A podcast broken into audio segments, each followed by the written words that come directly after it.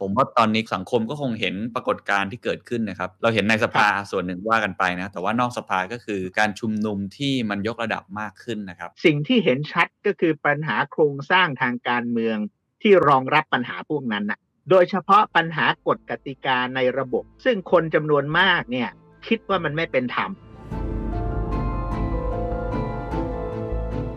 ผมคิดว่ามันอาจจะอยู่ที่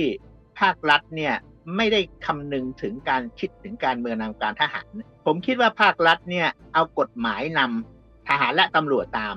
และเอาการเมืองเป็นส่วนขยายสุดท้าย This is the Standard Podcast. The Secret Sauce. Executive Espresso สวัสดีครับ ผมเคนนักครินทร์และนี่คือ The Secret Sauce Executive Espresso สรุปความเคลื่อนไหวในโลกเศรษฐกิจธุรกิจ แบบเข้มข้นเหมือนเอสเปรสโซให้ผู้บริหารอย่างคุณไม่พลาดประเด็นสำคัญ คุณผู้ฟังครับ วันนี้ผมมีแบรนด์นวัตกรรมผลิตภัณฑ์ที่หลากหลายจากประเทศญี่ปุ่น มาแนะนำให้ทุกท่านได้รู้จักกันครับ แบรนด์นี้มีชื่อว่า AGC หลายท่านอาจจะไม่ค่อยคุ้นหู แต่จริง ๆ แล้ว ผลิตภัณฑ์จำนวนมากของ AGC อยู่ใกล้ตัวทุกท่านมากกว่าที่คิดครับ เขาเป็นส่วนหนึ่งของสินค้าที่ใช้ในบ้านมากมาย ไม่ว่าจะเป็นสบู่ ผงซักฟอกไปจนถึงกระจกรถยนต์ กระจกบนอาคารระฟ้า รวมไปถึงนวัตกรรมใกล้ตัว อย่างเช่น กระจกในโทรศัพท์มือถือ เพราะ AGC คือหนึ่งในผู้นำด้านการผลิตกระจก เคมีพัน และนวัตกรรมเทคโนโลยีขั้นสูงมายาวนานกว่า 100 ปี ตอบโจทย์ไลฟ์สไตล์ของคู่ค้าทุกกลุ่ม ทั้งระดับอุตสาหกรรมผู้ผลิตและผู้บริโภคทั่วไป ใส่ใจเรื่อง building a better future for coming generation ดำเนินธุรกิจเพื่อสร้างความยั่งยืนให้แก่คนรุ่นต่อไป เหมือนอย่างแบรนด์ statement ที่บอกไว้ครับว่า your dreams our challenge ทุกนวัตกรรม พื่อทุกฝันที่เป็นไปได้ AGC Magic for Life สนใจรายละเอียดเพิ่มเติมที่ www.agc.com/en เราจะหาทางออกจากความขัดแย้งที่ฝังรากลึกในสังคมไทยได้อย่างไร นี่คือคำถามที่ตอนนี้หลายคนนะครับ อยากจะได้คำตอบมากๆ แล้วผมก็ชวนคุยกับหลากหลายท่านนะครับ เพราะนี่คือปัญหาใหญ่ของสังคมไทยอย่างหนึ่ง คือความคิดเห็นที่ไม่ตรงกัน แล้วก็มีความขัดแย้งมากมายในหลายมิตินะครับ ซึ่งวิธีการหนึ่งครับที่จะหาทางออกได้ ก็คือการต้องใช้ความคิดสร้างสรรค์ บางคนใช้คำว่า unconventional ก็คือวิธีคิดอะไรต่างๆ ที่มันอยู่นอกกรอบ อาจจะเป็นลักษณะคำว่าพิสดารพันลึกก็ได้นะครับ เพราะปัญหามันใหญ่เหลือเกินนะครับ วันนี้จะเป็นอีกตอนหนึ่งของซิกเกอร์ซอที่ผมภูมิใจนำเสนอมากๆนะครับ เพราะเป็นตอนที่ผมมั่นใจว่าผมไม่เคยจัดแบบนี้มาก่อนเลยนะครับ ผมพูดคุยกับผู้เชี่ยวชาญด้านสันติวิธี แล้วก็เรื่องของความขัดแย้ง พอพูดถึงความเชี่ยวชาญนี้หลายท่านนึกออกเลยนะครับ นั่นก็คือศาสตราจารย์ ดร ชัยวัฒน์สถาอนันต์ อาจารย์ประจำคณะรัฐศาสตร์ มหาวิทยาลัยธรรมศาสตร์ ผมคิดว่าอาจารย์เป็นคนเล่าเรื่องนะครับ ด้วยวิธีการเนี่ยเอาเรื่องเล่าเนี่ยมาทำให้เราได้ฉุกคิดผมก็ถามตรงๆอย่างที่ผมถามทุกท่านนะครับว่าทางออกในเวลานี้คืออะไรความขัดแย้งเกิดจากอะไร ปรากฏว่าอาจารย์ไม่ตอบตรงๆ ทั้งหมดเลยครับ อาจารย์ตอบเป็นเรื่องเล่า เป็นนิทาน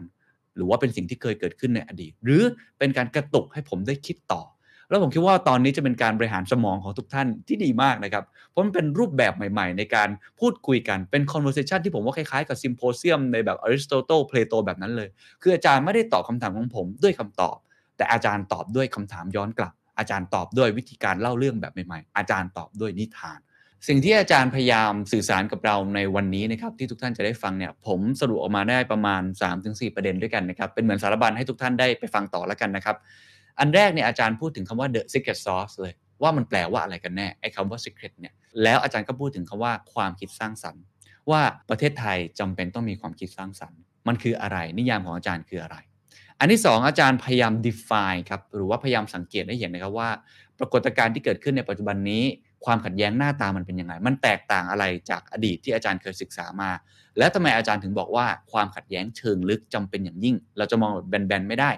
เพราะถ้าเกิดเรามองเชิงลึก เราอาจจะเห็นช่องว่างบางช่องว่างก็ได้ อันที่3ครับเป็นเรื่องของทางออกครับ ซึ่งทางออกอาจารย์ก็ไม่ได้ตอบตรงๆ เช่นเดียวกันครับ อาจารย์แค่บอกว่าเราไม่สามารถกำจัดความขัดแย้งได้อีกแล้ว นี่คือคำพูดจากคนที่ศึกษาเรื่องความขัดแย้งมาเลยอาจารย์บอกเลย ไม่สามารถที่จะกำจัดความขัดแย้งให้อีกแล้วคำถามนี้ต้องเลิกถาม แต่ต้องถามว่า เราจะอยู่ร่วมกันยังไง ให้ความขัดแย้งนี้มันดีขึ้น หรือจะทำยังไงให้อยู่ร่วมกับความขัดแย้งให้ได้ อาจารย์นำเสนอยกตัวอย่างทางออกในอดีตครับ เป็นตัวอย่างในอดีตที่รัฐบาลไทยเคยทำหรือว่าผู้มีอำนาจในรัฐเคยทำไม่ว่าจะเป็นเรื่องของการใช้ประกาศ ใช้พรบและใช้คำสั่ง อันนี้ต้องไปฟังเองว่าอาจารย์ยกตัวอย่างอะไรนะครับ แล้วก็ช่วงสุดท้ายครับอาจารย์ก็เล่านิทานปิดท้ายนะครับ ให้เห็นว่า จริง ๆ แล้วคำถามที่เราต้องถามในวันนี้อาจจะไม่ใช่แค่คำถามง่ายๆแบบที่ผมเกริ่นตั้งแต่ต้นว่าทางออกของสังคมไทยคืออะไร แต่อะไรมันบังตาคนที่สามารถตัดสินใจได้อยู่ ถ้าเราตอบคำถามนี้ได้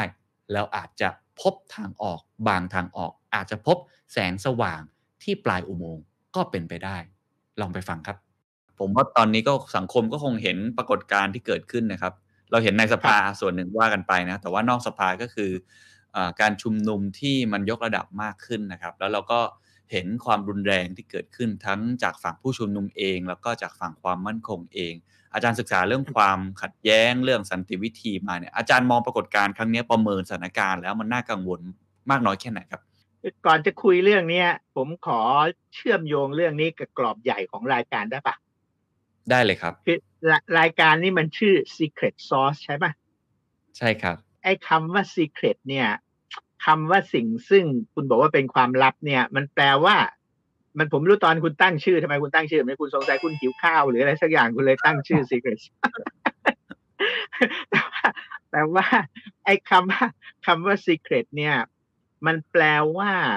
อะไรบางอย่างมันซ่อนอยู่ใช่ปะครับครับทีนี้ทีนี้ปัญหามีอยู่ว่าอย่างนี้ครับ คือผมไม่ไม่แน่ใจว่าผมรู้ว่ามันคืออะไรและซ่อนอยู่ที่ไหน เอางี้ก่อนนะ เอาให้เคลียได้ร์ครับเคลียร์ก่อนนะ ผมไม่สามารถจะมาตรงนี้แล้วบอกคุณว่าไอ้ซอสความลับของซอสอยู่ตรงไหน ที่จะทำให้อาหารของคุณอร่อยขึ้นอะไรอย่างเงี้ย ผมทำนี้ไม่ได้ แต่ว่าผมยินดีจะเดินทางกับคุณเพื่อค้นหามันเหตุผลก็เพราะว่าไอ้คำว่า secret ในอดีตเนี่ย มันอีกความหมายอีกอันหนึ่งของมันมีสองคำที่น่าสนใจนะคำหนึ่งคือคำว่ามัน hidden นะครับ อืม ซ่อนอยู่ ถูกไหมครับเอ่อ ถ้ามันถูกซ่อนอยู่เนี่ยไอ้ไอ้พวกเราก็ต้องนะทำหน้าที่เหมือนคนเล่นซ่อนหา ก็ไปหาอืมไม่ใช่ว่ามีแต่หา เอาเอางี้ก่อนนะ ผมก็พยายามจะคิดให้ให้ละเอียดว่ามันคืออะไรอันนั้นอันที่หนึ่งอีกอันหนึ่งอะในไอ้เครื่องมือที่จะหาเนี่ย มันก็มาจากคำว่า secret เหมือนกันแหละเออครับ คุณเคนคือคำอีกคำหนึ่งที่มาคู่กับคำว่า secret เนี่ย คือคำว่า confidential เอกสารซึ่งเป็นเอกสารลับทั้งหลายเนี่ยเขาจะตีตราว่า confidential แต่ confidential เนี่ยฐานฐานของคำนี้คือคำว่า confidence ทีนี้ถ้าเป็นอย่างนี้เนี่ยมันก็จะต้องมีความมั่นใจบางอย่างเพราะฉะนั้นไอไอรายการของคุณเนี่ยตามความเข้าใจของผมก็คือว่ามันเป็นรายการที่พยายามจะหาความลับอันนั้น โดยไม่ใช่เป็นผู้ไม่ได้เป็นเจ้าของความลับอันนั้น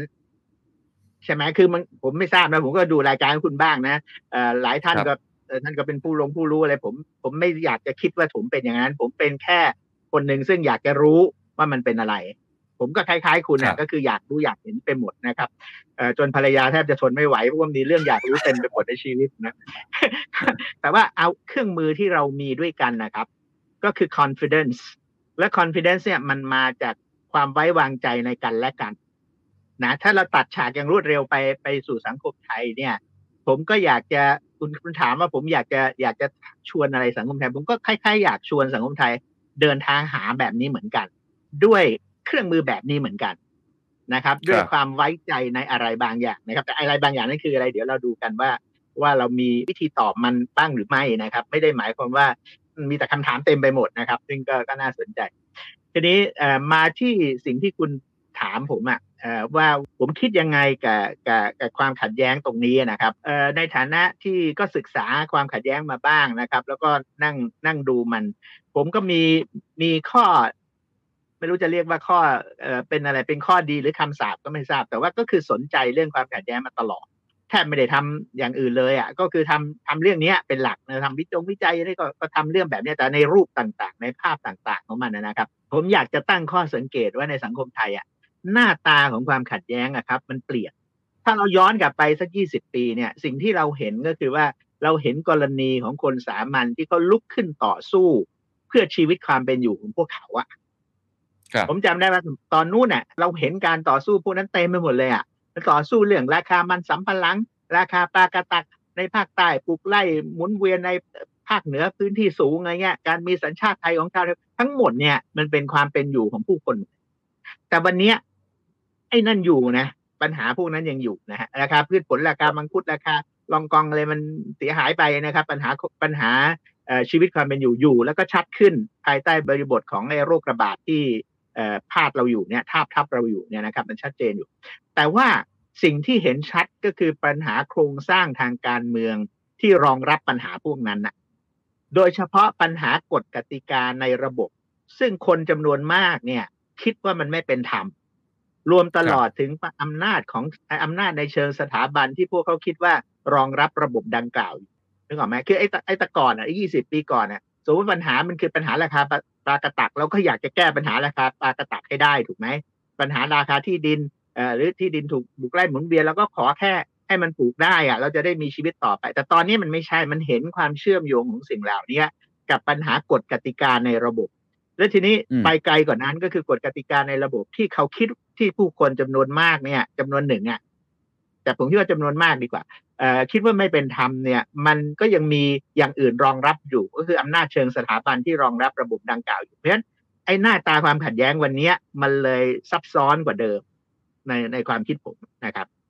อันที่สองเนี่ยหน้าตาของความขัดแย้งที่ที่ผมเห็นก็คือวิธีการที่ชาวบ้านเคยนำมาใช้เมื่อสองทศวรรษก่อนเนี่ยมันก็เป็น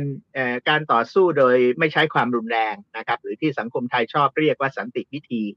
แต่เป็นแบบที่เห็นผลได้ชัด คือชาวบ้านเนี่ยก่อนที่เขาจะทำพวกเนี้ยเขาก็ร้องขอร้องแลกมาเยอะแยะแล้วนะครับ ขอกับทางราชการอย่างงู้นอย่างนี้อะไรเนี่ยเขาก็ทำเรื่องเลย แต่มันไม่เวิร์กไงมันทำไม่ได้ไม่ได้ผล ผลมันตามมาก็คือ ปิดถนนมิตรภาพ ปิดถนนบ้างล้อมทำเนียบบ้างอะไรตอมนี่อะไรที่เขาทำอะในในในสิ่งที่เราเห็นมาใน 20 ปี จนกระทั่งในงานชิ้นสำคัญที่ผมคิดว่าทำให้ผมอะและผมเชื่อว่า สังคมไทยเห็นภาพการต่อสู้ของชาวบ้านในช่วงเวลานั้นคืองานเรื่องอการเมืองบนท้องถนนของดรประภาสปิ่นตกแต่งนะครับเคนคงรู้จักอาจารย์ที่อยู่รัฐศาสตร์จุฬานะครับออาจารย์ก็ศึกษาเรื่องนี้โดยตรงโดยเฉพาะสมัชชาคนจนนะครับ แต่ว่ามันมีข้อสรุปของผู้นำชาวบ้านที่อาจารย์นำมาโค้ดอะเขาพูดอย่างนี้เขาบอกว่าสำหรับทหารอำนาจอยู่ที่ปืนสำหรับพวกนักธุรกิจอยู่ที่เงิน นะพวกเขาสามารถซื้อเสียงผ่านการเป็นสสเป็นนักการเมืองได้ แต่ในประสบการณ์ของคนจนอำนาจของคนจนอยู่ที่ตีน อันนี้อยู่ในหนังสือไอ้การเมืองบนท้องถนนของอาจารย์ประภาสเนี่ยทีนี้ทีนี้ไอ้วิธีการเนี้ยอ่ามาถึงวันเนี้ยก็เปลี่ยนอีกใช่ไหมมันเลยไม่ใช่ครับมันเลยไม่ใช่อยู่ที่ตีนแล้วอะ่ะ มันคล้ายๆยังไงอะ่ะ คือ คือมันคล้าย ๆ ตอนเนี้ยสำนึกของคนในในแง่ของการต่อสู้ส่วนหนึ่งเนี่ย เขารู้สึกว่าเขาเป็น ผมขอพูดให้ยากเล็กน้อยนะฮะ ก่อนเพื่ออ่อทำให้คนปวดหัวเล่นแล้วจะได้ไปดูช่องอื่น คือคือคือเขาคิดถึงคนในฐานะที่เป็นมนุษย์เชิงสัญญลักษณ์ ถ้าพูดภาษาฝรั่งก็จะเรียกว่าเป็น symbolic man นะครับ ถ้าท่านทั้งหลายในห้องนี้เป็นบังเอิญเป็นนักวิชาการก็คงฟังได้ว่าผมกำลังพูดจากมุมของนักทฤษฎีนักปรัชญาเยอรมันคนหนึ่งซึ่งมีชื่อเสียง จริงๆ ทัดเทียมกับไฮเดเกอร์แต่ว่าในเมืองไทยไม่ค่อยใช้กันนะครับ คือ Ernst Cassirer นะครับครับแกมองคนเนี่ยในฐานะที่เป็น symbolic man ไอ้ symbol เนี่ยไอ้สัญลักษณ์ทั้งหลายเนี่ยมันมีความสำคัญมากนะครับ ในการ shape ชีวิตและสังคมเอ้คนรุ่นใหม่เนี่ย ผมคิดว่าหน้าตาท่าทางของเขาเนี่ยในฐานะที่เป็น symbolic man ได้ชัดเจนนะครับเขาเห็นความสำคัญของการต่อสู้ในเชิงสัญญลักษณ์นะครับ เขาเห็นความสำคัญของการต่อสู้ที่ไม่ต้องอาศัยบนท้องถนน เพราะว่าเขามีเทคโนโลยีถูกไหมเขาก็มาต่อสู้บนเว็บไซต์เขาก็มาต่อสู้บนสมาร์ทโฟนของเขาเขาใช้ของพวกนี้ได้นะไม่ว่าจะเป็นในการนัดในการตั้งประเด็นในการใช้ทวิตเตอร์ใช่ครับเยอะแยะไปหมดเลยในในสิ่งที่ครับ ผมไม่มีความรู้เรื่องนี้เลยนะครับ ผมฮะผมโง่เง่ามากเรื่องนี้นะครับ แต่ว่าผมนับถือพวกเขามากในการที่นำเอาวิธีการต่อสู้โดยไม่ใช่ความรุนแรงเนี่ย เข้ามาสู่สเปซอย่างใหม่นะครับอืมแล้วอาศัยการต่อสู้ในเชิงเอ่อสัญลักษณ์ที่น่าสนใจนะครับ แน่นอนมันมีความแรงของมันอยู่ในในในเรื่องของการใช้สัญลักษณ์นะครับ มันไม่ได้หมายความเป็นสัญลักษณ์แล้วมันไม่เจ็บได้อะไรเงี้ยมันก็มีนะครับ เนื้อหาสาระต่างๆ ก็เฮิร์ตคนมันก็อะไรของมันเนี่ยแต่ว่าถ้าถามว่าในกรอบของสันติวิธีมันเป็นมันเป็นนะครับ แต่ว่าสำหรับผมผมก็ลากเส้นเหมือนกันเวลาที่ การต่อสู้ในเชิงสัญลักษณ์เนี่ยมันก้าวข้ามไปสู่สิ่งที่เป็น ซึ่งพวกสื่อมวลชนก็สนใจกันก็คือ hate speech ก็ลากเส้นไว้ตรงนั้น อย่าอย่าก้าวข้ามไปในในความหมายนี้นะครับนั้นอันนี้อันนี้ก็คือวิธีการที่เปลี่ยนไปนะครับ ประการที่สามที่ผมสังเกตดูก็คือว่าไอ้หน้าตาของความขัดแย้งที่เปลี่ยนแปลงไปก็คือว่า อันนี้อันนี้เปลี่ยนแล้วเปล่าไม่แน่ใจ แต่ว่า แต่ว่าที่เห็นมาตลอดก็คือว่าตั้งแต่ 20 ปีก่อนเนี่ย รัฐก็ไม่ใช่ตัวกลางอีกต่อไป คือในในระบบความขัดแย้งเนี่ย รัฐควรจะเป็นตัวกลางถูกไหมใช่ครับการคลี่คลายปัญหาความขัดแย้งมันถึงจะทำได้ แต่ว่าบ่อยครั้งเนี่ยไม่ใช่บ่อยครั้งในในโครงสร้างของสังคมไทยเนี่ย รัฐมันกลายเป็นคู่กรณีของความขัดแย้งอะ่ะถ้า 20 ปีก่อนถูกครับ30 ปีก่อนแล้วก็กรมป่าไม้กับชาวเขา กระทรวงเกษตรกับเกษตรกร อะไรอย่างเงี้ยกรมประมงกับชาวอะไรก็แล้วแต่เนี่ยไอ้เอ่อทรัพยากรธรรมชาติอะไรเยอะแยะไปหมดนะฮะอะอย่างรวดเร็วแต่ปัจจุบันเนี่ยเพราะประเด็นมันเปลี่ยนเป็นประเด็นโครงสร้างแห่งการเมืองนะครับ ปัญหาฐานะของรัฐในฐานะคู่ขัดแย้ง ที่ก็ยิ่งอันตรายต่อความขัดแย้งยิ่งขึ้น คือสมัยก่อนเนี่ย ถ้าจะว่าไปอ้าวโอเคกรมป่าไม้กับชาวเขา ก็มันก็จำกัดตัวอยู่ที่กรมกรมหนึ่งทะเลาะกับชาวบ้านไปอะไรทำนองเนี้ยมันยังมีทางเลือกอื่นมีอะไร แต่ตอนเนี้ยมันไม่ใช่มันกลายเป็นคู่ขัดแย้งในประเด็น ซึ่งเป็นประเด็นเอ่อทางการเมืองใหญ่ของประเทศอืมทีนี้รัฐก็เลยอยู่อีกด้านหนึ่งทั้งที่รัฐไม่ควรจะทำอย่างนั้นนะครับ เอ่อเราในฐานะนักรัฐศาสตร์บางทีเราจะต้องคิดเหมือนกันว่าเราควรจะแยกสิ่งที่เรียกว่ารัฐบาลออกจากรัฐไหมอืมคือรัฐบาลเนี่ยเอ่อภาษาฝรั่งก็เรียกว่า government ใช่ปะแต่ว่ารัฐใช่ครับเนี่ยคือ state นะครับเอ่อเอาเข้าจริงเนี่ยรัฐบาลเนี่ยเปลี่ยนได้เสมอ แต่รัฐเนี่ยอยู่นะครับ แล้วก็มีอิทธิพลมันเป็นสถาบันอีกแบบหนึ่งนะครับ เพราะฉะนั้นเพราะฉะนั้นเนี่ยเวลารัฐกลายเป็น ปัญหาแบบนี้เนี่ยนะครับ มันเลยยุ่งกว่านั้นมากนะครับ โดยเฉพาะอย่างยิ่งเนี่ยเอ่อวิธีการที่รัฐทำเนี่ยบางทีเป็นวิธีการที่รัฐคุ้นชินอะเวลาทำกับเอ่อเวลาทำอะไรกับผู้ประท้วงอะเนี่ยเช่นการใช้วิธีควบคุมฝูงชนที่รัฐถือว่ารัฐก็ทำตามตำราแล้วอันนี่ผมเคยพูดมาแล้วครั้งหนึ่งนะถูกด่าไปทั่วเมืองเนี้ย คุณก็คงจำได้ แต่ว่าประเด็นมันคือคือคือการที่รัฐคิดว่ารัฐเขาทำตามตำรานะแล้วเขาก็กอดตำรานั้นแน่นนะครับ หรือตำรานั้นเป็นเครื่องมือให้ความชอบธรรมกับวิธีการจัดการกับผู้ชุมนุมของเขา ในกรณีนี้นะ ซึ่งซึ่งถ้าทำอย่างนี้เนี่ย ปัญหาความขัดแย้งก็จะยิ่ง นึกออกไหมข้นขึ้นอะมันข้นมันจะมันจะออกไม่ไม่ใครจะได้นะครับ ทีนี้เอ่อไอไอการใช้เครื่องมือต่างๆ ไอเครื่องฉีดน้ำอะไรเมื่อวานผมก็จะว่าคุณเอ่อประยุทธ์ในสภาก็พูดอีก นะครับว่าเขาก็ใช้วิธีพวกนี้ผมไม่เห็นเขาใช้ความรุนแรงเลยเลยเครื่องฉีดน้ำแรงดันสูงใช้แก๊สน้ำตาใช้กระสุนกระดูกแตกนะครับแกไม่ใช้คำนี้ผมใช้แกแกก็พูดถึงกระสุนยางนะครับแต่ว่าผมก็เรียกร้องให้ทุกคนเปลี่ยนชื่อมันเป็นกระสุนกระดูกแตกเพราะว่าถ้ามันโดนจริง ๆ กระดูกมันแตกนะครับ มันไม่ได้เป็นยางแบบที่เราเล่นตอนเด็กๆนะครับเพราะฉะนั้นเพราะฉะนั้นเนี่ยเอ่อเขาก็มั่นใจว่ารัฐกำลังทำสิ่งที่ถูกบนฐานกฎหมายที่ยึดถืออยู่ อันนี้ก็ ก็คอมพลีเคทเรื่องมากขึ้นนะครับในในกรณีนี้นะครับทีนี้ไอสิ่งที่เราเห็นทั้งหมดเนี่ยครับมันเลยมันเลยมีปัญหาว่ามันมันเหมือนกับเราอยู่ในสังคมที่มันรัดเราแน่นขึ้นอะคือมาพอครับมันรัดเราแน่นขึ้นเนี่ยเอ่อโอกาสที่จะคิดถึงทางเลือกเนี่ย มันเลยต้องอาศัยเอ่อสิ่งที่จริงๆเราตั้งใจจะคุยกันเรื่องนี้เรื่องของเอ่อความคิดสร้างสรรค์ใช่ไหม เเผื่อจะมีอะไรบ้างที่ที่จะนำมามาพูดคุยกันได้นะครับ เราก็เราก็คิดว่าเออมันน่าสนใจที่จะลองลองพิจารณาดูว่าเป็นยังไงแต่แค่ๆเราต้องเริ่มปูก่อนว่ามันมันมันเป็นยังไงอะครับก็นึกถึงเรื่องความคิดสร้างสรรค์สำหรับคุณเคน่ะมันคืออะไรความคิดสร้างสรรค์โอ้ผมคิดว่าคือตอนนี้เท่าที่ฟังอาจารย์มาทั้งหมดเนี่ยทั้ง 3 ข้อเนี่ยมันเหมือนเป็นการมองปรากฏการณ์ในมุมมองของอาจารย์ว่าความขัดแย้งมันหน้าตาเปลี่ยนไปยังไงรวมทั้งอาจารย์ก็บอกเหตุปัจจัยบ้างนะครับในบางประเด็นด้วย แล้วก็เอ่อสิ่งที่ที่อาจารย์ชวนคุยต่อคือความคิดสร้างสรรค์ซึ่งสำหรับผมมันคือทางออกอะคือหมายความว่าความคิดสร้างสรรค์คือการที่ต้องคิดนอกกรอบกับปัญหาใหม่ๆ ที่เกิดขึ้น ผมนึกถึงคำของไอน์สไตน์คือว่าเราไม่สามารถที่จะแก้ปัญหา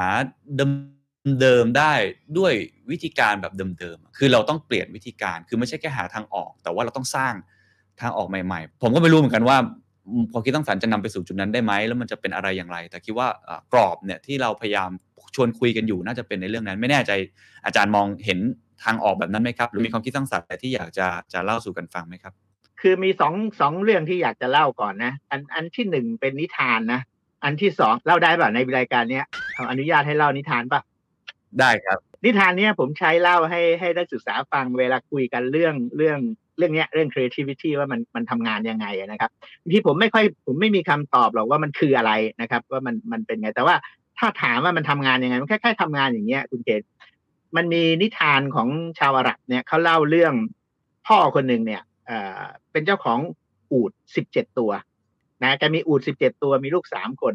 ก่อนที่แกจะตายเนี่ย แกก็เขียนพินัยกรรมไว้นะครับไอพินัยกรรมเนี่ยเขาบอกว่าลูกสามคนเนี่ยเขาให้คนโตเนี่ยครึ่งหนึ่ง ก็คือหนึ่งในสองนะครับ ลูกคนที่สองคนรองเขาให้หนึ่งในสามของอูดและลูกคนสุดท้ายเนี่ยเขาให้หนึ่งในเก้าคนเล็กสุดได้น้อยสุด เคนี่เป็นลูกคนโตหรือคนกลางหรือคนเล็ก คนกลางครับ อ่า คุณก็จะได้หนึ่งในสามครับนะครับเออผมก็เป็นคนกลางเหมือนกันผมก็ได้หนึ่งในสามแต่ถ้าเรามีคนเล็กคนเล็กก็จะได้หนึ่งในเก้านะครับไอ้คนโตก็จะได้หนึ่งในสองนะครับเออ คุณอย่าถามว่ามันยุติธรรมไหมมันเป็นพินัยกรรมของพ่อเออพ่อทำไว้ปัญหามันอยู่ที่ว่าไอ้อูดเนี่ยมันมีสิบเจ็ดตัวทีนี้ถ้าคุณเอาสองหารสิบเจ็ดเนี่ยสำหรับคนแรกเนี่ย มันก็จะได้แปดครึ่ง ถ้าเอาเอาสามหารสิบเจ็ดมันก็จะได้ห้าจุดกว่าถูกไหมครับ แล้วถ้าเอาเอาเก้าหารสิบเจ็ดมันก็จะได้ไม่ถึงสองมันได้หนึ่งจุดจุดกว่าโอเค ไอ้ไอ้สามคนเนี้ยพ่อตายแล้วไม่รู้ทำไง พ่อก็เขียนพินัยกรรมแบบนี้แล้วพวกอาหรับก็ก็ต้องทำตามเจตนาสุดท้ายของพ่อเขาก็สิ่งแรกที่เขาทาคือเขาไปหาทนาย ทนายก็มาถึงทนายก็บอกอ้าวเอาเลยทำตามพินัยกรรม เดี๋ยวผมจะแบ่งให้นะครับ ผมอยากให้ท่านผู้ชมขีดคำขีดเส้นใต้คำว่าแบ่งนะครับเอ่อแบ่งให้แบ่งนี้ก็คือว่าอ้าวพอพอแบ่งเสร็จเนี่ยหนึ่งในสองใช่ไหมของคนโตใช่ไหมเอาสองหารเลย หารปังเนี่ย คุณก็ได้แปดกว่าถูกไหมแปดจุดกว่าอ้าวคนโตไปแปดตัว เอาอูดไปแปดตัวนะครับ คนที่สองหารเท่าไหร่หารสามใช่ไหมอ่าสามหารสิบเจ็ดก็ได้ห้ากว่า ใช่ไหมครับ คนที่สองเอาไปห้าตัว คนที่สามเอาเก้าหารใช่ไหม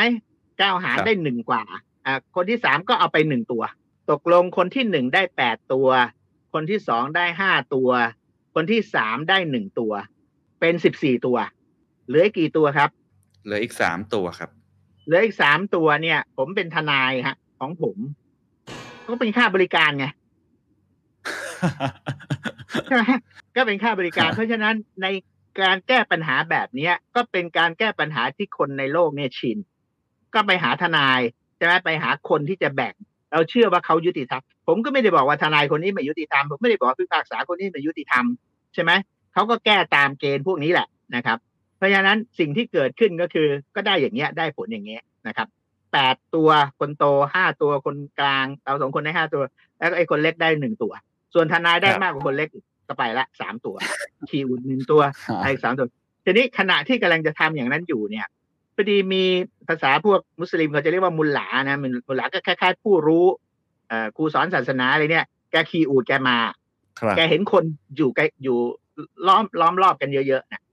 แกก็ถามว่าเกิดอะไรขึ้น ไอ้น้องชายคนเล็กก็เล่าบอกว่า เนี่ยครับ พ่อตั้งพินัยกรรมไว้อย่างเงี้ย แบ่งให้พี่คนโตครึ่งหนึ่งเอ่อคนกลางหนึ่งในสามแล้วคนเล็กคือผมให้หนึ่งในเก้าแล้วตอนเนี้ยเราแบ่งเสร็จแล้วทนายความก็เอาอย่างนี้ มุลลักก็ฟังแล้วมุลลักก็บอก เออ ลองวิธีผมไหมอะไอ้พวกนั้นก็ถามทำไง อืมมุลลักก็บอก เอางี้ถึงแม้กฎของพินัยกรรมคือการแบ่งคือการหารเนี่ย สิ่งที่ผมอยากจะทำคือ ผมอยากจะเริ่มต้นจากการบวก ไม่ใช่หาร ดังนั้นพวกคุณเอาอูดผมไปตวง พออูดผมไปปังเนี่ยจำนวนอูดจากสิบเจ็ดตัวกลายเป็นสิบแปดอะคราวนี้คนโตครึ่งหนึ่งใช่ไหม เอาสองหารได้เท่าไหร่เก้าคนที่สองสามหนึ่งในสามใช่ไหม เอาสามหารได้เท่าไหร่หกคนที่สามเก้าตัวใช่ไหม เอาเก้าหารได้เท่าไหร่สองเก้าบวกหกได้สิบห้าสิบห้าบวกสองได้สิบเจ็ด ตกลงคุณแบ่ง พอดีเลยไม่มีอูดต้องตายไม่ต้องอะไร แล้วอูดหนึ่งตัวนั้น คืนให้ผมสิ ผมก็ขี่อูดแตกไปอืมไอ้นี่หรือเปล่าครับ คือความลับของซอสของคุณอืมเข้าใจที่พูดไหมเราแสดงว่าเราเราต้องการผู้รู้ ตอนนี้เราต้องการผู้รู้ที่ขี่อูดมานะฮะ ไม่ใช่ต้องการผู้รู้ที่สุดแต่คล้ายๆต้องการวิธีคิดที่อาจจะไม่อืม conventional ในความหมายเนี้ยครับ ไม่ได้ครับทำตามกฎระเบียบในความหมายนี้ แต่ยึดถือยึดถือเจตนารมณ์ แต่หาทางออกอื่น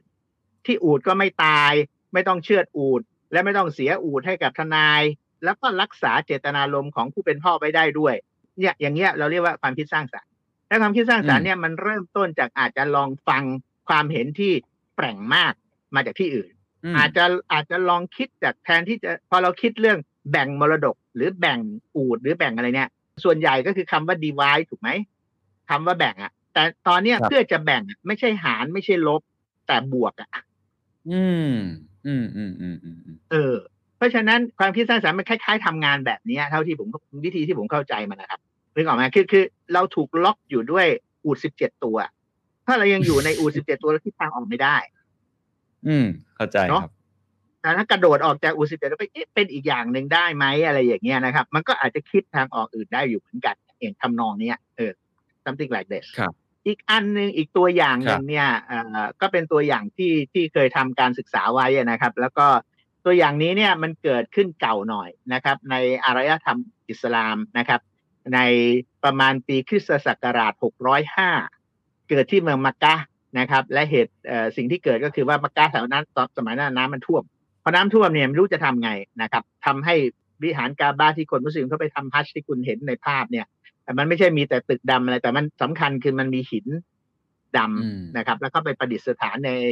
ไออาคารสี่รูปรูปรูปจัตุรัสนั่นนะครับไออันนั้นนะเขาถือว่าเป็นของพิเศษนะครับ ทีนี้ทีนี้น้ำท่วมก็ทำลายเอ่อก็ก็ทำลายสตรัคโครงสร้างของอาคารไปเผ่าต่างๆ ก็มาช่วยกันสร้างใหม่ พอสร้างเสร็จแล้วเนี่ยนะครับไอเผ่าต่างๆ เนี่ยมีหลายเป็นสิบเผ่ามั้งแล้วเผ่าต่างๆ นั้นตอนนี้ก็ก็ตกลงกันไม่ได้ว่าใครจะเป็นคนเอาหินดำเนี่ยไปประดิษฐานไว้ที่เดิม ซึ่งเขาถือว่าอันเนี้ยเป็นหน้าที่ที่มีศักดิ์ศรีมีเกียรติภูมิใครได้ทำอันนี้ก็มีเกียรติที่สุด ก็ตกลงกันไม่ได้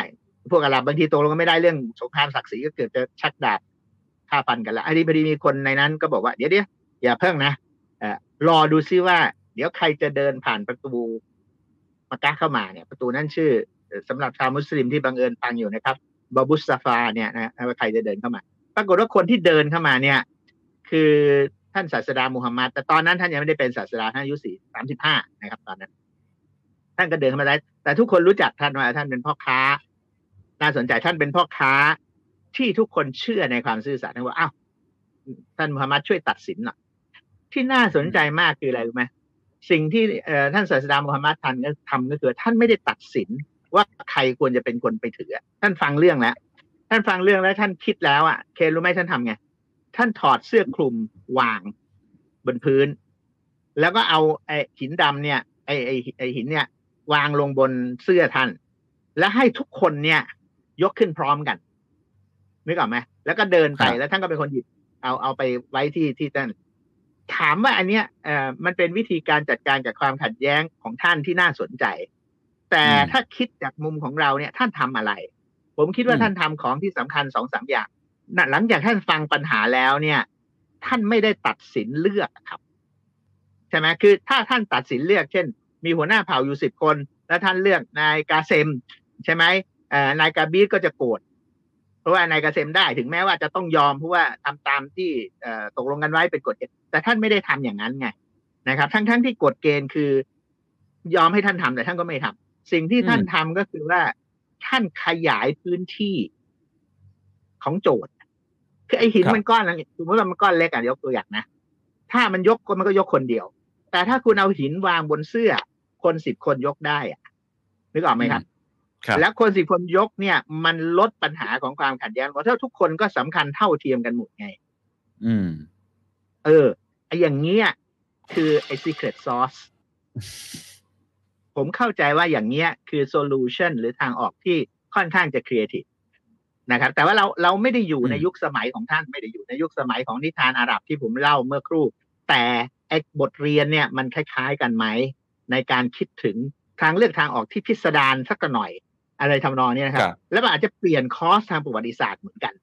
ดังนั้นเนี่ยไอไอสิ่งที่เรียกว่าการต่อสู้โดยไม่ใช้ความรุนแรงเนี่ยในระยะหลังเนี่ยครับมันผมก็เห็นนะครับว่ามันมีปัญหาอยู่เยอะ ในในแวดวงวิชาการเขาเนี่ยก็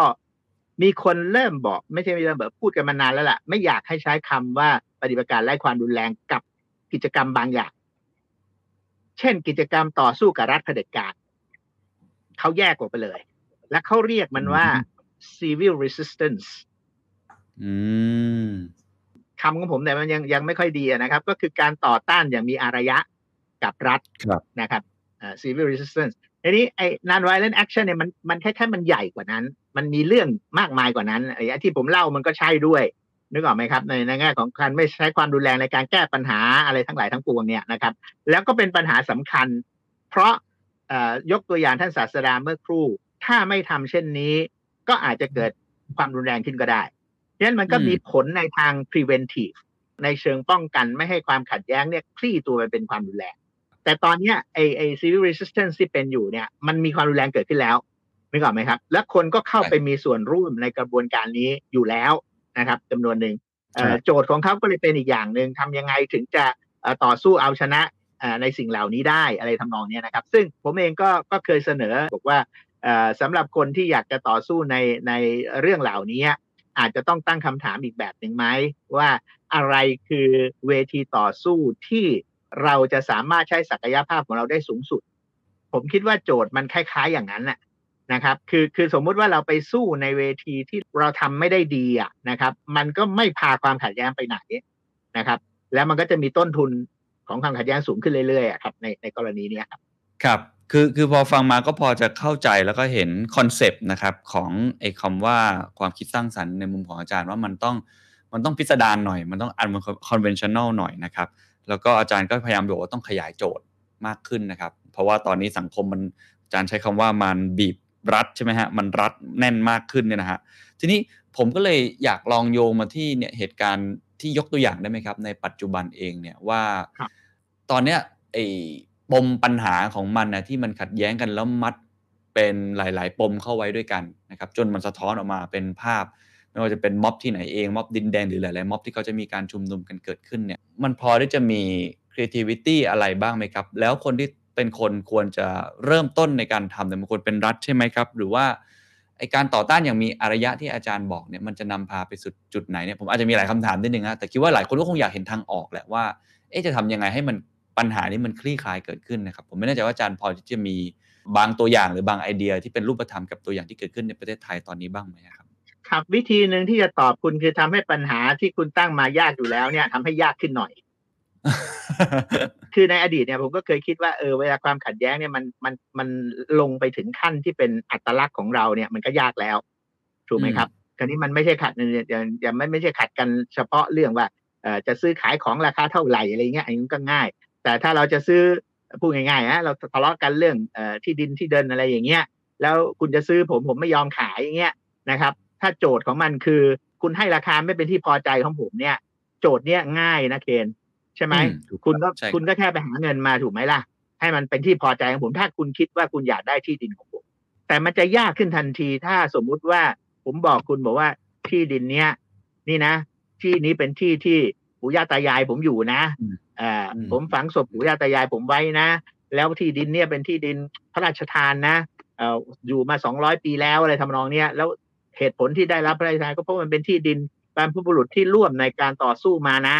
อะไรทำนองเนี้ยนะครับเอ่ออย่างที่คุณบอกผมสิมันราคาเท่าไหร่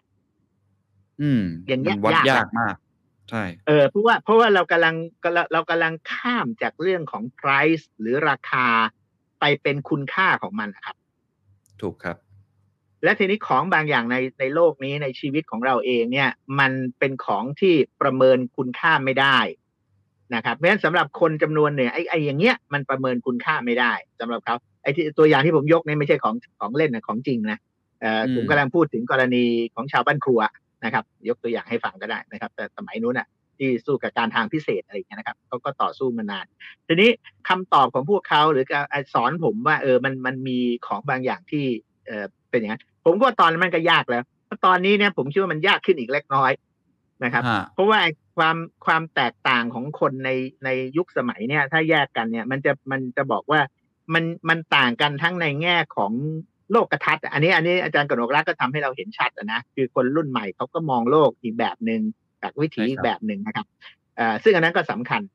แต่อีกอย่างหนึ่งที่มันต่างด้วยเนี่ย คือเรื่องซึ่งผมภาษาไทยก็ไม่รู้จะแปลว่าอะไรคือแตกต่างกันในในระดับของ temperament อะ temperament เนี่ยมันเหมือนกับอารมณ์อะอารมณ์ของเขาอะอย่าดูเบาความสำคัญของ temperament ของคน temperament ของคนเนี่ยมันไม่เหมือนกันมันเหมือนกับว่าคนรุ่นหนึ่งเนี่ยเป็นคนช้าๆอ๋อนึกออกไหมเออเออฮะแต่ว่าอีกคนอีกรุ่นหนึ่งเนี่ยเป็นคนที่ก้าวไปรวดเร็ว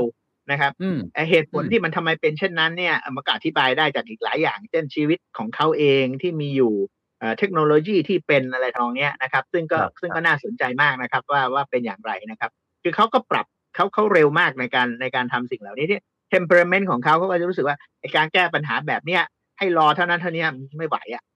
อืมนั้นสำหรับสำหรับคนอย่างที่เอ่องานศึกษาหลายชิ้นก็ทำให้เห็นเลยผมเองก็เคยคุยกับพวกเอ่อ คนรุ่นใหม่มา แล้วก็ถามเขาคำถามว่าอันเนี้ยคิดยังไงกับอายุทธศาสตร์ 20 ปีที่รัฐบาลเนี่ยของอุตส่าห์วางแผนให้นะเขาก็หัวเราะหมดเลย ทุกคนยังไม่เห็นไม่ไม่มีใครไม่หัวเราะเลยอะแล้วเขาก็ไม่ได้หัวเราะ เพราะว่ามัน 20 หรือไม่20เอ่อมันมันเป็นแผนอะไร แต่เขาหัวเราะว่าเฮ้ยอาจารย์ 20 ปีเขาไม่มีใครเขาคิด 20 ปี ตอนนี้เขาคิดกัน 2 ปีปีหนึ่งอะว่าชีวิตจะเป็นยังไงเปลี่ยนแปลงยังไงเพราะมันเปลี่ยนจริง ๆ ภายในปีสองปีที่เกิดขึ้นอะไรอย่างเงี้ยนะครับเพราะฉะนั้น set temperament ของเขาเนี่ยมันมันเปลี่ยนไปตามตามเวลานะครับด้วยนะครับ และอันที่สามที่น่าสนใจมากก็คือ วิธีที่เขาแสดงออกก็เปลี่ยน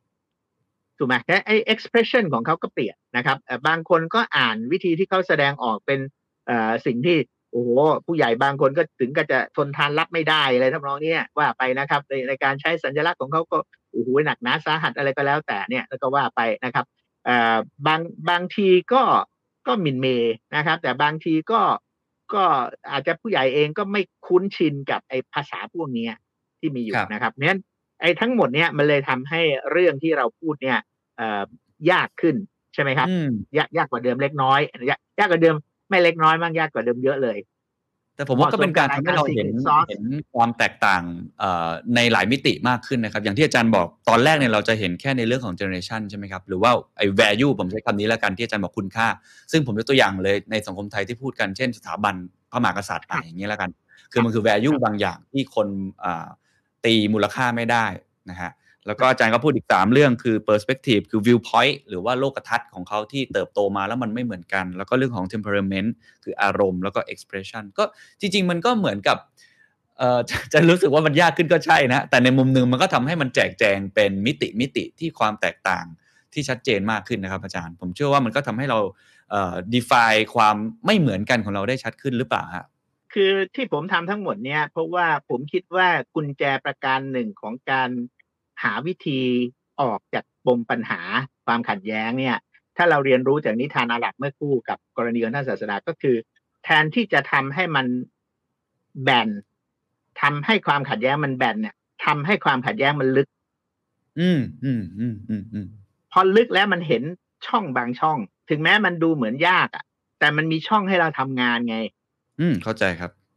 เออสมมุติว่าเป็นเป็นวิธีพูดหรือเป็น expression หรือเป็นวิธีแสดงออกอะไรอย่างเงี้ยใช่ไหมครับ มันก็มีอืมวิธีการที่จะที่จะลองชวนกันว่า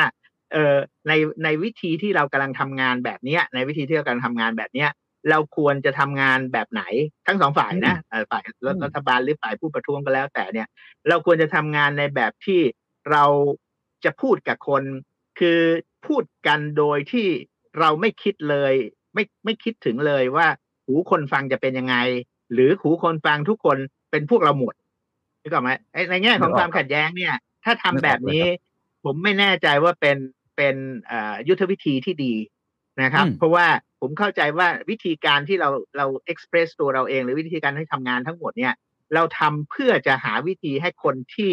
ให้คนที่ยังไม่ได้เปิดตาเนี่ยได้เปิด คนที่ยังไม่ได้เปิดหูเนี่ยได้เปิด แล้วทำยังไงจะให้เขาเปิดตาเปิดหูมันก็ต้องมีวิธีของมันเหมือนกันทำนองเนี้ยเพราะฉะนั้นไอ้ไอ้ตัว expression ก็อาจจะเป็นเงื่อนไขอันหนึ่งสำหรับการการทำงานพวกนี้ครับ ในในในสิ่งเหล่านี้หรือหรืออย่างบางทีเอาเอาเอาตัวเราเอาตัวผมเป็นเป็นเป็นตัวอย่างก็ได้ เวลาผมฟังนักศึกษาในชั้นเรียนอธิบายบางอย่างเนี่ย พวกเขาเร็วมากเลยนะหัวผมไม่ทันอะหัวหัวหรือหูก็ไม่รู้แต่มันฟังไม่ทันว่าให้ช้าๆหน่อย ฟังไม่รู้เรื่องนี่เองพูดอะคือถ้าเขาอินเขาอินซิสเขายืนยันว่าเขาจะพูดในเทมโปของเขาเนี่ยเขาก็จะสูญเสียผมอะและกลับกันถ้าผมยืนยันจะพูดในเทมโปของผมเนี่ย ผมก็สูญเสียเขาเหมือนกัน อืม เพราะเขาก็ไม่ฟังไงเขาก็ไปเล่นอะไรของเขายิ่งเราสอนออนไลน์ด้วยตอนนี้ใช่ไหมเขาก็ไปเล่นอะไรของเขาตลุดวุ่นวายไปหมดหรือเขาจะไปหาความรู้ในวิธีอื่นไอ้บทสนทนาในคในชั้นเรียนก็จะอ่อนลงไป อย่างน่าเสียดายสำหรับเราผมคิดแค่เรื่องเล็ก ๆ อย่างอย่างเรื่องการสอนหนังสืออะไรเงี้ยครับ ก็ก็จะก็จะน่าเสียดาย นึกออกไหมครับไอ้ไอ้อย่างเงี้ยครับก็คือคือไอ้ปัญหาที่ที่ทำไมต้องทำให้มันลึกหรือซับซ้อนขึ้น แต่ไม่ใช่ทำให้ซับซ้อนซึ่งขึ้น เพราะอะไรแต่ทำให้ซับซ้อนขึ้นก็เหมือนการที่เอา คนอาจจะบอกโอ้ยสิบเจ็ดตัวยังแบ่งไม่ได้เลยมึงยังเอาอีกสิบแปดตัว ก็กุญแจมันอยู่ที่มันต้องเพิ่มก่อนไงมันถึงจะแบ่งได้ ครับครับไอ หินก้อนหนึ่งยังแบ่งกันไม่ได้เลยคนชอบพูดแบบเนี้ย ก็ไม่ได้ไง เพราะเองไม่รู้จักวางบนผ้าไง คนก็จะได้อืมวิธีจับ เออ something like that นะครับ คือทำนองนั้น ครับ ครับเห็นภาพมากขึ้นแล้วผมชอบมากที่ว่าความขัดแย้งมันไม่ได้แบ่งมันเป็นเชิงลึกมากขึ้นยิ่งสังคมซับซ้อนขึ้นนะเราติ้งยิ่งต้องเข้าใจความซับซ้อนของมัน ผมว่ามันเป็นเรื่องที่จำเป็นอย่างยิ่ง เมื่อกี้อาจารย์พูดอยู่อย่างหนึ่งคือ มันอาจจะมีช่องว่างบางช่องว่างแล้วอาจารย์ก็ยกตัวอย่างอย่าง expression หรือ tempo ในการสอนหนังสือของอาจารย์ที่มันไม่ค่อยตรงกับ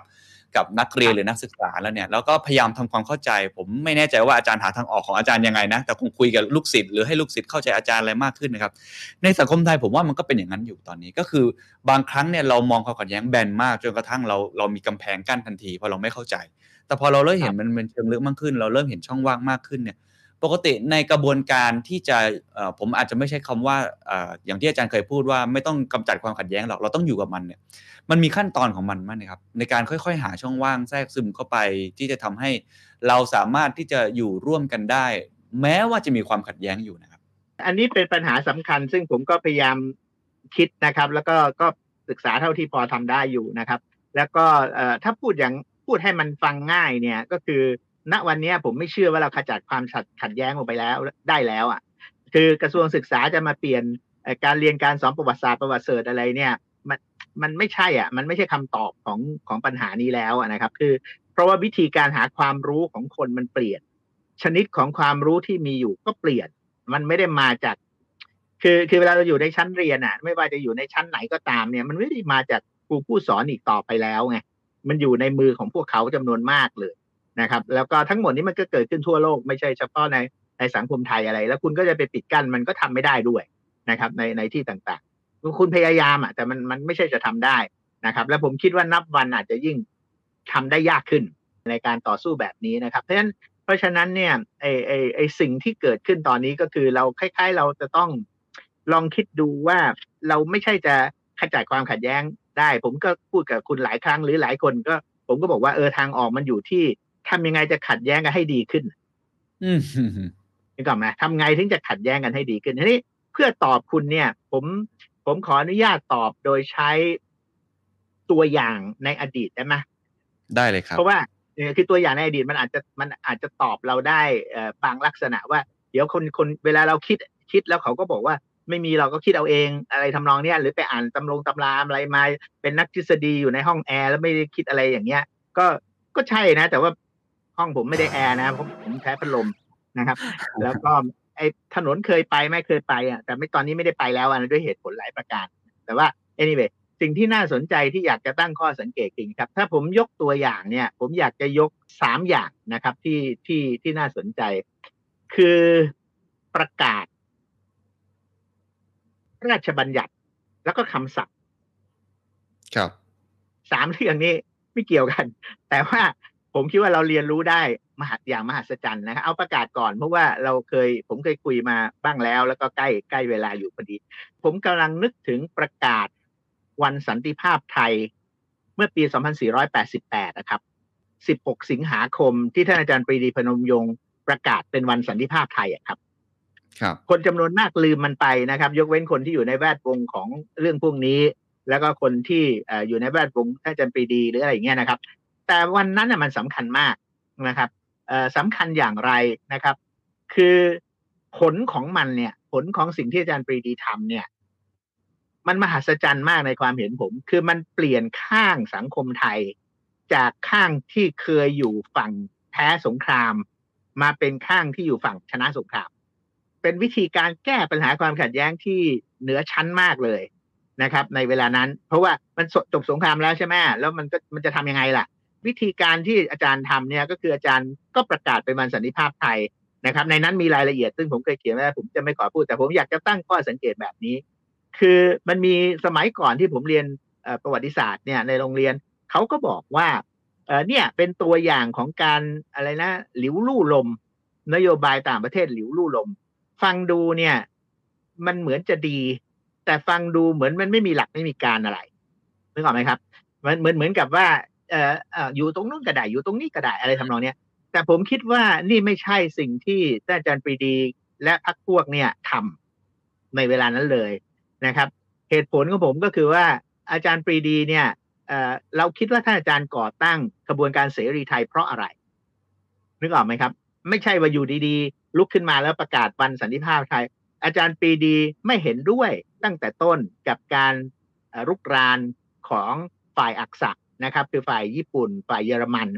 นะครับ ในเวลานั้นเพราะฉะนั้นสิ่งที่อาจารย์ทำก็คืออาจารย์ก็ใช้หลักฐานหลายอย่างนะครับ เพื่อ convince เพื่อ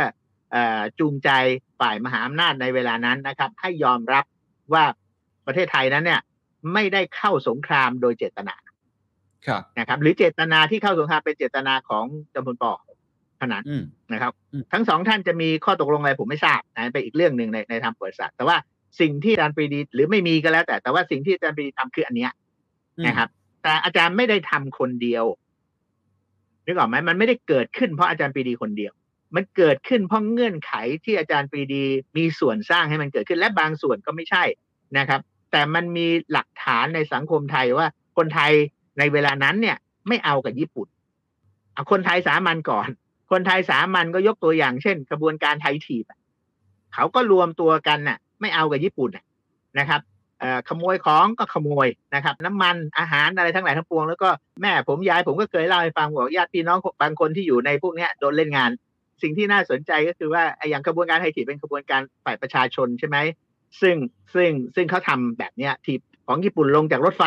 นะครับทำขโมยอะไรทั้งหลายทั้งปวงก็มีนะครับคนผู้ชั้นนำก็มีอย่างเช่นหม่อมราชวงศ์เสนีปราโมทในเวลานั้น ซึ่งเป็นทูตไทยประจำวอชิงตันก็ไม่ยอม ประกาศสงคราม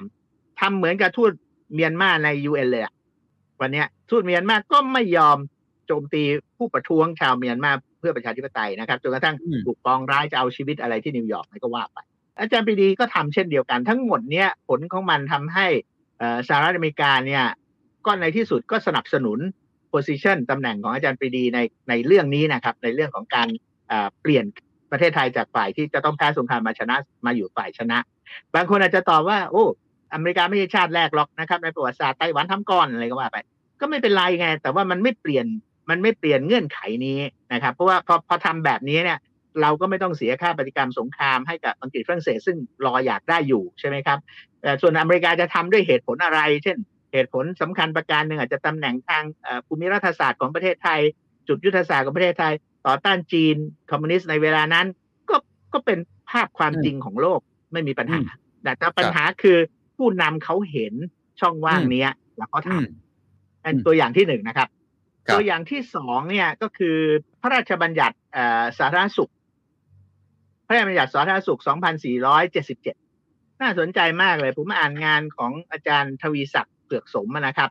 อาจารย์ก็เขียนหนังสือเอ่อเล่มสำคัญของอาจารย์ชื่อเชื้อโรคร่างกายและรัฐเวชกรรม และในนั้นเนี่ยอาจารย์ก็อธิบายเอ่อ หลายอย่างนะครับ แล้วก็อธิบายรัฐไทยในฐานะที่เป็นรัฐเวชกรรมแต่พูดอย่างรวดเร็วก็คือว่าพระราชบัญญัตินี้ทำอะไรพระราชบัญญัติพระราชบัญญัตินี้ยกำหนดให้ตั้งเทศบาลขึ้นทั่วประเทศแทนสุขาภิบาล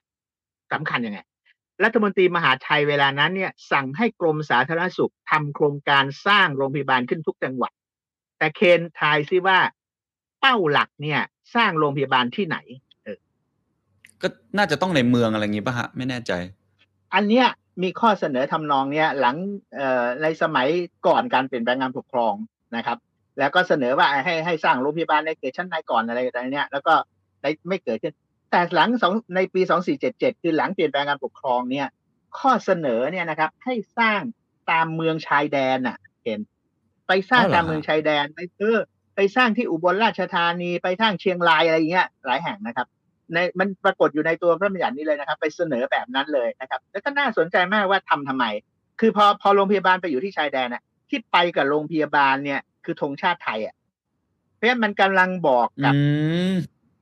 ชายแดนอืมอืมคนอีกฝั่งหนึ่งซึ่งเคยอยู่ใต้ คุณก็คิดดูอืมอุบลเอ่อเชียงรงเชียงรายอะไรเนี่ยมันอยู่ใต้อิทธิพลของอังกฤษอังกฤษอะไรซึ่งในใต้อาณานิคมใช่ไหม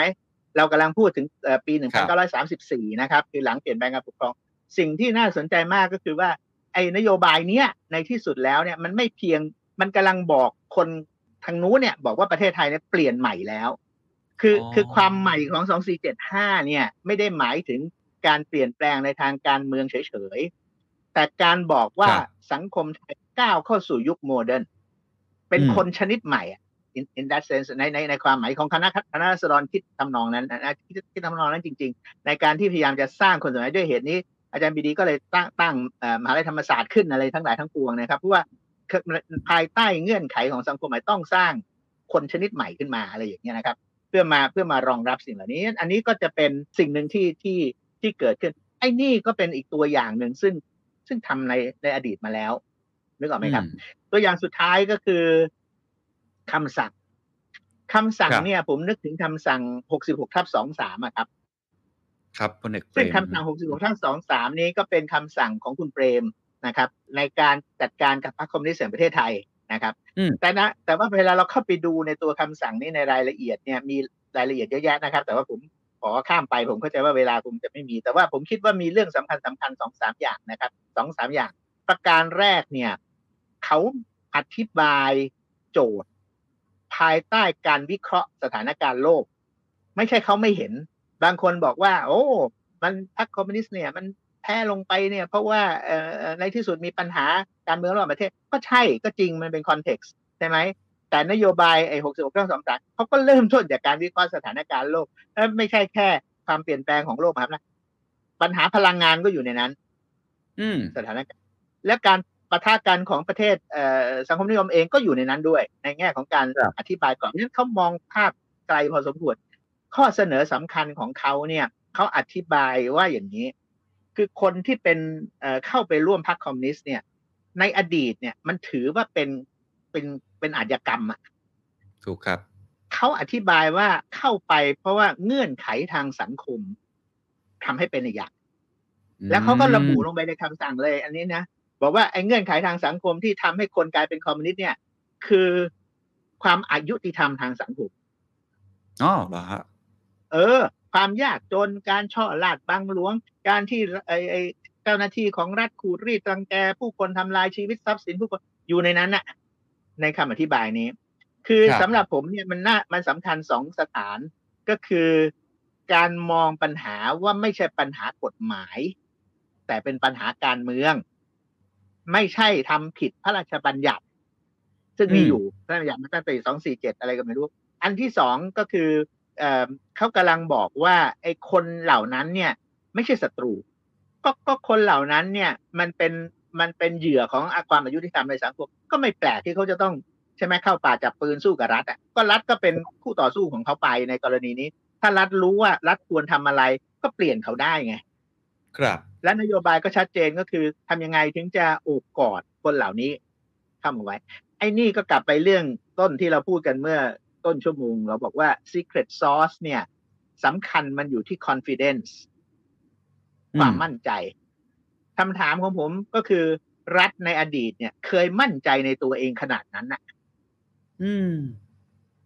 ทั้งสามเรื่อง แต่ตอนเนี้ยเรากลับอยู่ในรัฐซึ่งปัญหาประการหนึ่งคือ ไม่มั่นใจอะไรทั้งอย่าง เพราะมันไม่มั่นใจมันก็อ่อนแอมากเลยนะ แล้วพอมันอ่อนแอเนี่ย มันเลยเป็น มันเลยเป็นปัญหา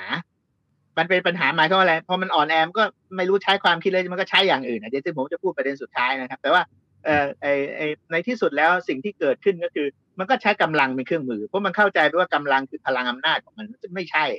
ใช่ไหมถ้าเราดูจากกรณีที่ที่ที่เขาทำกันในอดีตเขาทำอีกอย่าง แล้วก็ก็ทำประสบความสำเร็จมาแล้วนะครับ ในกรณี คือเขาก็โอบกอดคนพวกนี้เข้าไปนะครับอืมแล้วเขาเชื่อว่ารัฐทำหน้าที่นี้ได้ก็ เราก็มีตัวอย่างเยอะแยะไปหมดนะครับของอดีตสมาชิกพรรคคอมมิวนิสต์ซึ่งกลับเข้ามาอยู่ในสังคม แล้วก็มีบทบาทมีหน้าที่มีอะไรต่ออะไรเยอะแยะไปหมดอย่างที่เราเห็นนะครับ ประเด็นสุดท้ายที่ผมว่าสำคัญมากที่เราชอบพูดกันว่าการเมืองนำการทหารคือแต่ตอนเนี้ปัญหาที่มันยากอยู่จากฝั่งของภาครัฐเนี่ย ผมคิดว่ามันอาจจะอยู่ที่ภาครัฐเนี่ยไม่ได้คำนึงถึงการคิดถึงการเมืองนำการทหาร ผมคิดว่าภาครัฐเนี่ย เอากฎหมายนำทหารและตำรวจตาม และเอาการเมืองเป็นส่วนขยายสุดท้ายอะผมคิดว่าไม่มีอะไรที่จะทำลายความคิดสร้างสรรค์ได้เท่ากับอันเนี้ยนึกออกไหมครับ ครับ เหตุผลก็ง่ายมากนะครับ เพราะว่าไอ้สองอันแรกเนี่ย ทั้งการเอ่อกฎหมายตามในกฎหมายกฎหมายมันก็มีเกณฑ์ที่ค่อนข้างชัดเจนใช่ไหมครับครับ ถึงแม้จะมีการดิ้นบ้างแต่มันก็เป็นดิ้นภายในอะ ใช่ไหมเหมือนกรณีนักกฎหมายเมื่อกี้ที่ผมเล่คุณฟัง เสร็จแล้วไอ้ทหารตามทหารก็มี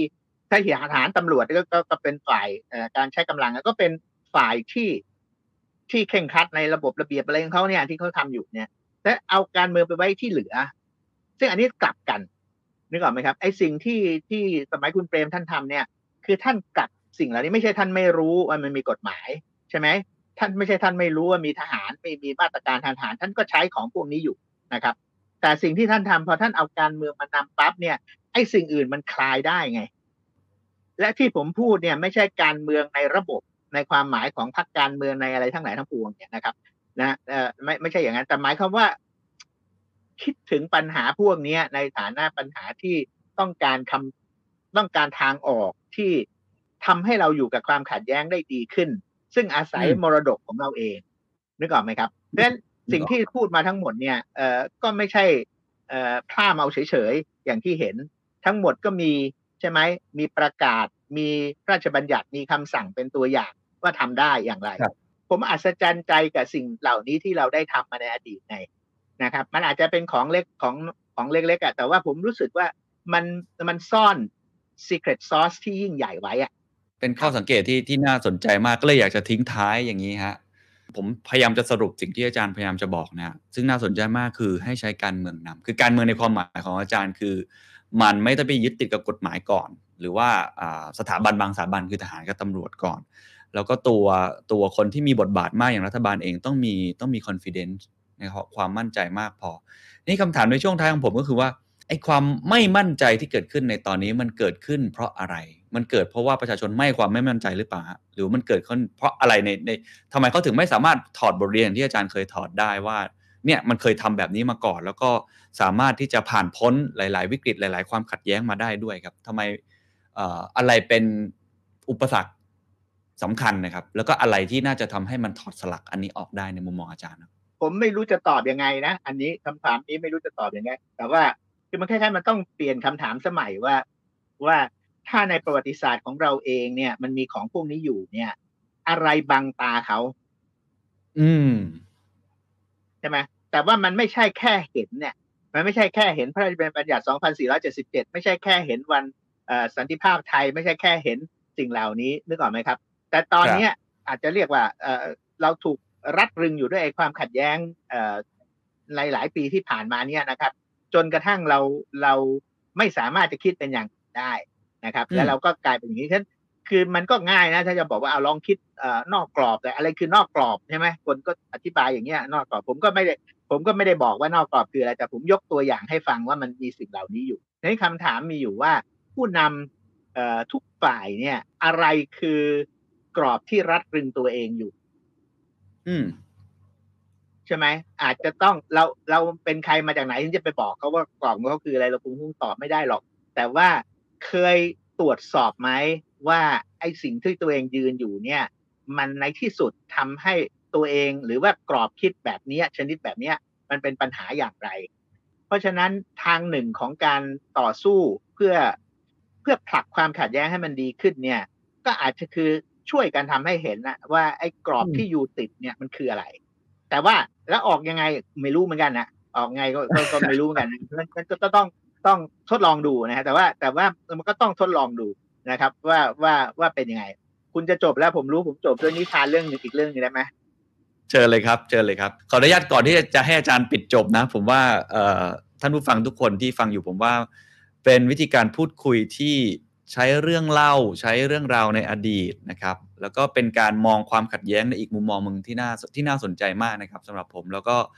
เราทำให้เห็นเลยว่าวันนี้เราไม่ได้มาตอบคำถาม แต่เรามาพยายามจะมาตั้งโจทย์ใหม่ๆ แล้วก็ตั้งโจทย์ที่มันมันอย่างที่อาจารย์พูดตั้งแต่ต้นคือ unconventional นะครับโดยเฉพาะอะไรคือกรอบที่ตรึงอยู่อะไรคือสิ่งที่บางตาอยู่ อันนี้เป็นคำถามที่อาจารย์ก็ไม่รู้คำตอบเหมือนกัน แต่น่าจะเป็นอีกโจทย์หนึ่งหรือเปล่าที่เราจะได้ช่วยกันคิดต่อเดี๋ยวให้อาจารย์ทิ้งท้ายด้วยนิทานอีกสักเรื่องครับนิทานเรื่องนี้ว่าด้วย